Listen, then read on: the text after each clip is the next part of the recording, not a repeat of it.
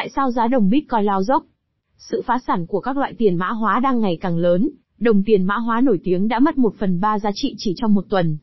Giá đồng Bitcoin đã giảm, vào sáng thứ Tư ngày 15 tháng 6 năm 2022 xuống còn 20,183 đô la, tức giảm 33% trong một tuần, và giảm 70% so với đỉnh điểm 68,925 đô la đạt được vào ngày 9 tháng 11 năm 2021.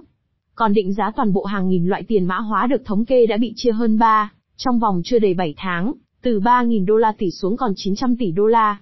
Thị trường tài sản tiền mã hóa là nạn nhân của việc Cục Dự trữ Liên bang Mỹ và Ngân hàng Trung ương châu Âu quyết định tăng lãi suất để chống lại tình trạng lạm phát, do đó cũng chấm dứt luôn một thời kỳ dài tồn tại của đồng tiền miễn phí, vốn có lợi cho các khoản đầu tư mang tính đầu cơ.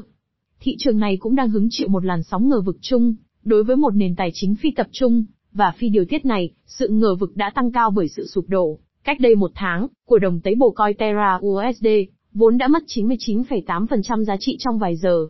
Trong bối cảnh phá sản này và đối mặt với các động thái lớn bắn ra, nền tảng cho vay tiền mã hóa xéo sợt network, đã buộc phải tuyên bố đóng băng các khoản rút tiền. Vào hôm đầu tuần, một quyết định làm tăng thêm cảm giác hoảng loạn, và củng cố thêm sự ngờ vực vốn đè nặng lên tính không giả mạo của các tài khoản, và tính vững chắc về tài chính của nhiều tác nhân trong lĩnh vực này. Ngoài cáo buộc về tính thiếu minh bạch của thị trường tiền mã hóa, giới lãnh đạo các ngân hàng trung ương, gần đây, đã cảnh báo về tính chất rủi ro cao, của việc đầu tư vào các loại tiền mã hóa này, thống đốc ngân hàng trung ương Pháp, Phăng soi ví lơ do de ghé giàu, đã không ngần ngại so sánh sự hâm mộ đối với đồng Bitcoin, với sự hâm mộ được quan sát thấy, đối với sự kiện bong bóng hoa tulip ở Hà Lan vào thế kỷ 17, bong bóng đầu cơ lớn đầu tiên trong lịch sử tài chính thời hiện đại. Ý kiến rất khiêm tốn của tôi là, các tài sản tiền mã hóa không có giá trị gì hết, theo lời của bà Chủ tịch Ngân hàng Trung ương châu Âu Zit, tin Lagarde vào hôm cuối tháng 5.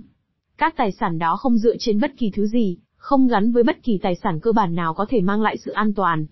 Theo một nghiên cứu được thực hiện bởi công ty KPMG, đại diện cho tổ chức Aiden Hiệp hội Phát triển các tài sản kỹ thuật số, có 8% người Pháp nắm giữ tiền mã hóa vào đầu năm 2022, tức một tỷ lệ cao hơn so với 6,7% sở hữu các tài sản chứng khoán trực tiếp, trong khi có 30% số người được hỏi dự kiến sẽ mua loại tiền mã hóa đó.